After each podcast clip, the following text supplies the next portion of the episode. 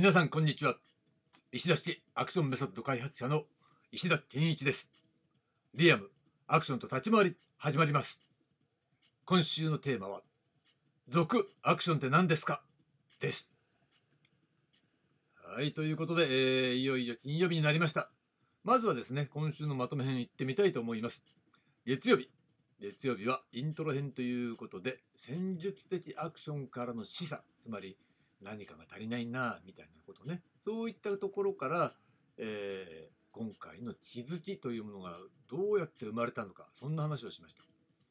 で火曜日は言いづらさの要因ということでまあなんでねアクションについて話す時に説明のねシミュレーションをしてみたらなんかストレートにこう言えないっていうね引っかかりがあるなって気づいたわけですね。でそれが実は種明かしになるっていうことと権威のないやり方であるということに気づいたと。そこで二の足を踏んでいたということに気づいた。ね。そういったことがあった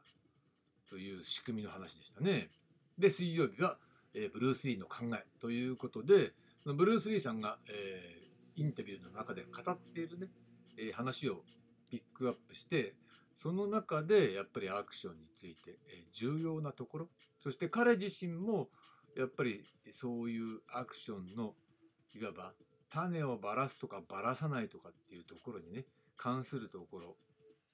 そこに葛藤があってまあいろいろ考えながらやってたんじゃないかなみたいなところをまあ参考にしようというそういうようなね、え、提言も含めてお話ししました。で昨日木曜日は、え、演技との関係ということでね結構力入っちゃったんですがまあ演技とアクションの、えー、重なりにはやっぱり説明的な描写があるんだけど、えー、それを挟んでその説明的描写があるかないかで方向性が、えー、変わってってしまって今はそれが欠けているために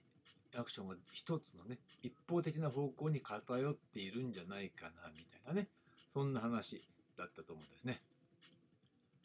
そして、えー、今日金曜日のテーマはアクションとマジックトリックということでね、えー、まあマジックトリック。つまり定時内における種のことですよね。マジックトリックっていうね。種っていうとまあ日本人的に分かりやすいけどさ、えー、マジックトリックって言った方がかっこいいじゃない、うん、もう単純にそういったことでマジックトリックという言い回しを選択しただけなんだけど。まあ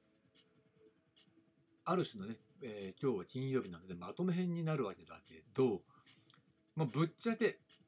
アクションとは何かっていうことがね一口に言えないその理由っていうのはそれがねアクション表現におけるマジックトリックに関わっているからなんですね。でどういうことっていうと要するにマジックトリックっていうのはそのいわば種も仕掛けもあるっていうところのその種とか仕掛けの部分でしょ。あのマジックにね例えるなら。そうなった時にその種をさばらすわけにいかないじゃないかっていうことなんだよ。でそれは、えっ、ー、とどこだっけ？ブルース・リーさんのとこで話したんだっけ、えー、種を要するにばらしちゃう、まあ、その前のところか。火曜日かなんかにも話したと思うんだけど種をばらす。トリックってこんな感じなんですよっていうと、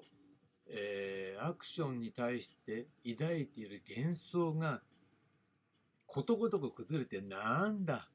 そうなんだって思われちゃうんじゃないかなと思われるだろうとまあ少なくともやっぱりすげえって思った、感動みたいなねそういった印象があああんますごくないみたいな方向にあの落ちることはあってもその凄さがさらにすげえってことにはならないよね。まあやっぱりそれはさリアルなものと比較されちゃうから、えー、例えば格闘技とかと比較してなんだすごくないんだとか強くないんだみたいなね、うん、アクションってやってるって言うとじゃあ空手やってるんですか？って聞かれるの聞かれるのと同じようになんか強そうみたいなイメージがあるけどいや実はあれは強そうに見せてるだけで全然強くないんですよって言っちゃうとなんだっていうようなね、えー、印象になってしまうのかもしれないなという可能性があるから、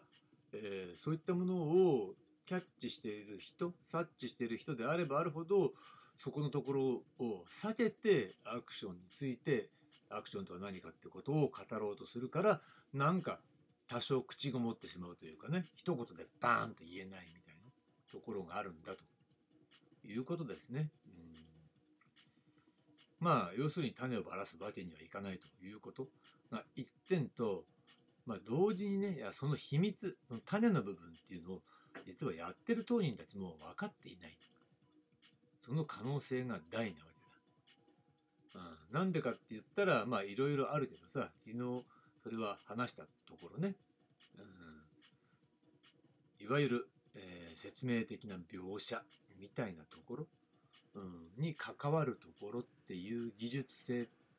が半分ぐらいしか分かってないんだろうなと。例えばさあの縦位置でねパンチを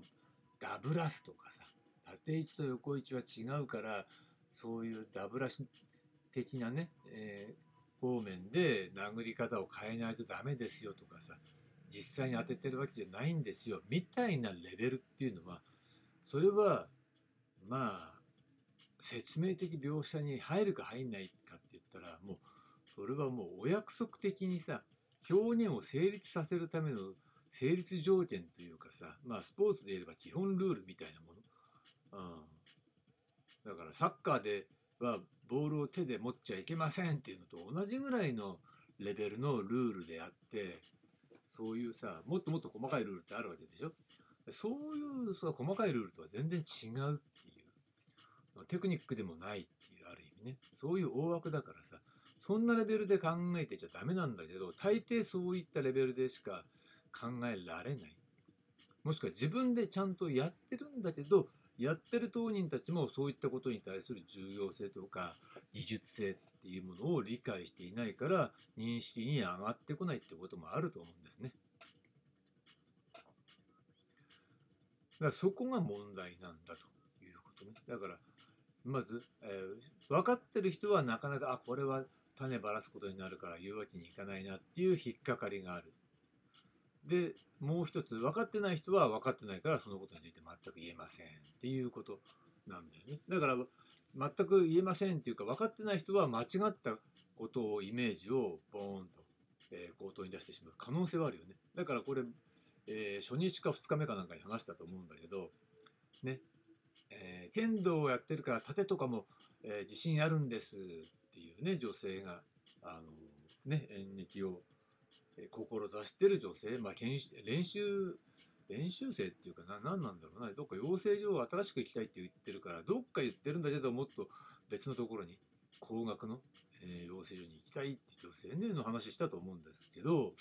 その時にやっぱりさ「立て」って言ってるってことはやっぱり現在の状況では「立て」っていうのは時代劇の格闘。でアクションっていうのは現代劇の格闘みたいな。まあ現代劇時代劇っていう区分で分けてるのかなみたいな印象があるんだけど要するにそれは全然関係者じゃない、ね、その演劇系の専門学校のカリキュラムを作ってる連中が勝手な思い込みでじゃあ縦クラスとアクションクラスって分けてるのかもしれないねそれはね。でその人は責任を持ってアクションの、えー、業界で何か実績のある人ですかって言ったら全然ありません。単なるビジネスでカリキュラム作ってますって人に決まってるんだよね。だからそういうデタラメやられちゃ困りますよっていうところであって、でもさ、まあ、その人のが悪いっていうんじゃなくてね、やっぱり盾とは何か、立ち回りとは何かっていうこともなかなか分かんなかったわけだ。私だってそれは、まあ、大して変わんないよって思ってて、それは間違いない、間違いなかった。だけど、厳密に考えたらやっぱり視点が違う立ち位置が違うっていうところに、えその根っこがあるからまあ盾と立ち回りっていうのは使い分けるべきだし、えそれとアクションっていうのはまた全然次元が違う区分の仕方だから一緒にしちゃいけませんよそのアクションと盾って分け方はダメですよっていうのが私の立場ねそれは全く間違ってるそういう根本が間違ってたら絶対正しい方向にはいけないわけだだからその根本的な間違いっていうのは正していく必要があるんですよっていうのが私のこの基本的な姿勢なわけですよ。ね、だからこういう話をしてるわけなんだけどだからそういうさ、えー、まあ分かってない人たちにどうのこうのやられちゃうと困っちゃうわけね。まあ困んないけどさどうせ分からないからあの勝手なことを簡単に一言で、えー、説明しちゃうっていうことができる、うん、そういった状況があるってことはちょっと押さえておいた方がいいですね。で先行きますよ。で高度な身体運動による表現に説明的な動作や動作そのものへのそのものへの説明的加工を加えることによって凄さや面白さを倍増させることで観客にカタルシスやストーリー的満足感を与えるということね、だから高度な身体運動にその説明的描写だよね。昨日の話の中流れたとね。説明的描写を加えることによってやっぱねすごいっていう感覚面白いっていう感覚。そういったことを倍増させて観客に、えー、カタルシスを与えるね。ああ見ててスッとしたみたいな感じだよね。でストーリー的にも満足する。ストーリー的満足感っていうのはまあ立ち回り格闘なんかが終わった後ああやったみたいな満足みたいなね。っていうところだよね。そういったものを与えなければならないんだけどやっぱりだからさそこが足りないから見てて終わったらさ単にそれは出来事としての格闘が終わったっていうだけに終始してる作品が多いっていうのはやっぱそこのところなんだろうね。でこういったねアクションの置かれたまあこれ理想的なアクションがあるとしてさ、えー、こういったアクションが置かれてる状況っていうのをもう一度これねマジックに例えてみたいと思うんだけど、ね、これマジシャンっていうね存在に例えるんだったら種も仕掛けもあるマジックっていうものをね見せ物にしてパフォーマンスしながら自分は魔法使いだと称していると、ね、またはそう思わせ思わせている。もしくは観客の側が「わすげえ魔法使いだ!」って思ってるって勝手に思ってるっていうねつまり、えー、魔法使いだと思われているっていう状況がアクションでありアクションスターであるわけなんだよね。まあそこまで極端な例じゃないにしても、まあ、そういう幻想性を抱いているっていう意味においてはまさしく、えー、マジシャンなんだけど実際は魔法使いって思われてるみたいな状況に近い。ね、だけどだからこそそこではさいや本当はいやいやマジックなんですけどみんなが魔法使いだって言ってるからマジシャンって言えずに魔法使いですっていうね魔法使いを演じ続けなくてはならないっていうジレンマがあって、まあ、こういうのもアクションのジレンマの一つなわけですよ。ねまあ、もちろんこれはあくまでも極端な例ねだけど実際はそうだと思う。だからそのすごいアクションやってるんですって言ったら、あ、すげえって思われるっていうところはさ、やっぱりさ、ここの部分だよね。魔法使いですって言ってるようなもの。だけど実は魔法使いじゃないんです。でもアクションっていうのは本当はこうなんですって言った時にさ、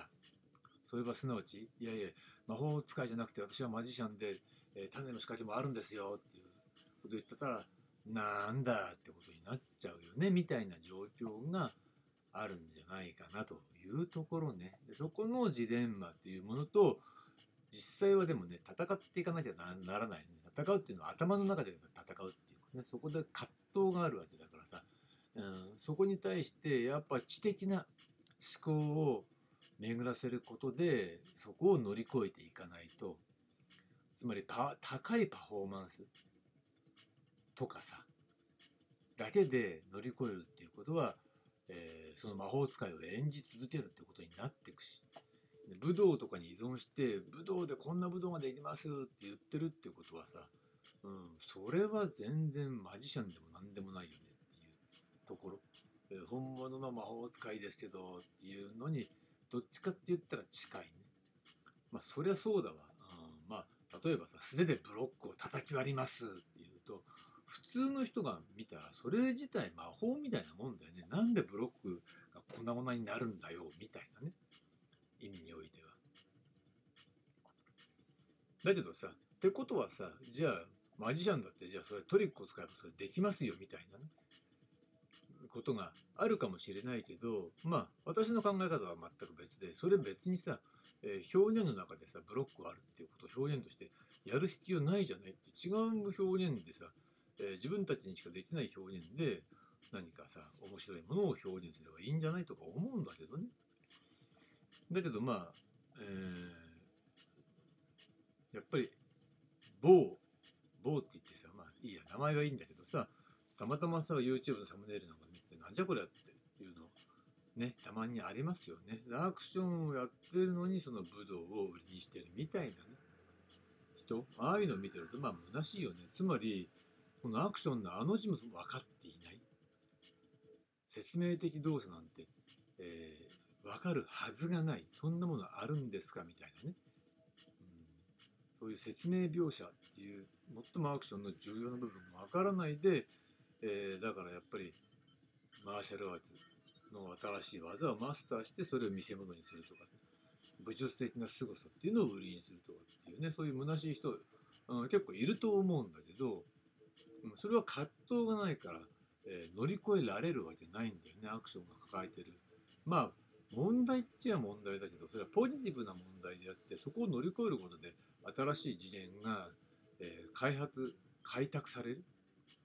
わけだからさそこから逃げちゃダメだと思うんだけどそのジレンマからね。もうジレンマがないんだったらさ、えー、一生うまくなるわけないじゃんっていう当たり前のことなんだよね。なんでそなんでそんなことが分かんないのかなって思うんだけどそれはもうそういったアクションの表現の仕組み、えー、っていうことを知らないからっていうことになっちゃうんですね。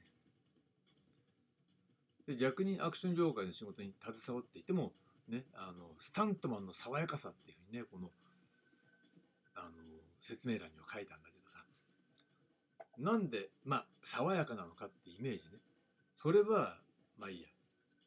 まずその例をね挙げておくとこのジレンマがないね。アクションのジレンマがない。だから開き直っていられるわけだ。ああ僕たちはスタントマンですから。ね。で葛藤がないから、えー、そういうさジレンマがない。葛藤がないからモヤモヤってした気持ちもないよね。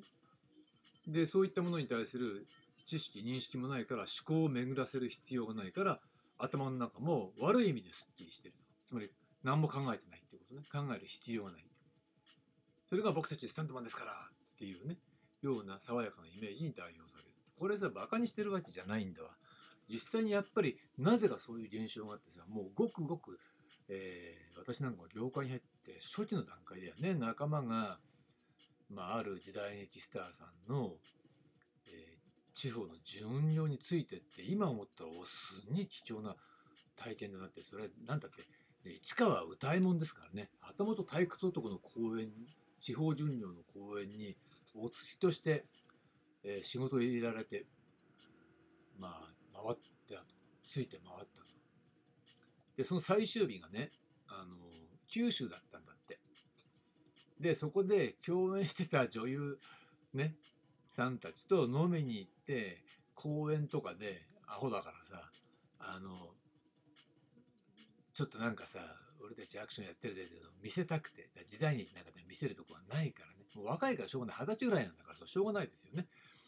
その時に、えー、なんでバク転をしたんだよね。バック転をするのしたのはいいんだけど、本当にのセリフが、実は僕たち、っていうか俺たちスタントマンなんだよって言ってバク転したんだって。で、わ、すごいみたいなね。その後どうなっちゃったか知りませんよ。お持ち帰りしたのかどうか知りませんよ。うん。だけどバカだよね。そのバク転した時に財布落としたんだって。アホだよね。ほんで金なくなっちゃってさ、困ったっていうさ、もう本当の、やっぱりおバカさんなんだけどさ、でも彼の言動の中に、やっぱりそういうさ、アクションの、ね、ジレンマっていうのがあるわけだよね。一口では言えないアクションをやってるんだよって言っても、なんか、はあみたいな感じになっちゃうっていう思考がさ、え、で、アクションやってるって言うと、じゃあアクションスターですかって言われちゃうと、いや、アクションスターじゃないしね。アクション映画で主演してるわけじゃないしねっていうのもあるからなんとなくスタントマンなんだよって言った方が通りがいい。それでバク転とかやったらあ本当だすごいみたいな感じで女にモテるみたいな。そういう短絡的な思考でねバク転をやって財布をなくしたというおばあさんね夜の公園でね、まあ、そんなことはね、まあ、多々あるわけなんですが私じゃないですよこれはね。これはね。私の仲間の話ね。本人から直接笑い話として聞いた。仲間の話なんだけどまさしくこの時に、まあ彼はやっぱりこのアクションのジレンマがあるからこうやって、えー僕たちスタントマンなんだよみたいなことに話が及んだわけなんだけど本物のスタントマンはジレンマがないからスタントマンですよって言って「わあすげえスタントマンだから」っていう形でさあのみんなから「わあすごい」っていう別の目でねあ私たちとはねえ違うんだなっていうね違うという意味ですごいとすごいことができる人だからもう先生とか言われちゃうみたいなそんなイメージね。うん、っていうことなのかなと思います。それはやっぱり今日のテーマねアクションとマジックトリックの関係が分かってないできないから、えーそこに対する葛藤がない頭の中すっきり言われたことを、えーやればいい。それだけみたいなねこと、えそれによってアクションが表現として芸術としてどういった方向に、え進んでしまうのか未来どうなのかなんてことは全く考えてません。っていうことにつながってしまうんですよ。だからこれは考えない。と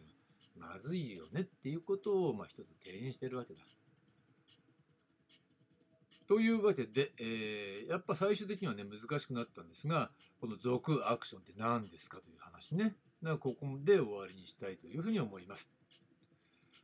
で、えー来週ね多分ねまたね、えーちょっと調べてたんだけどやっぱり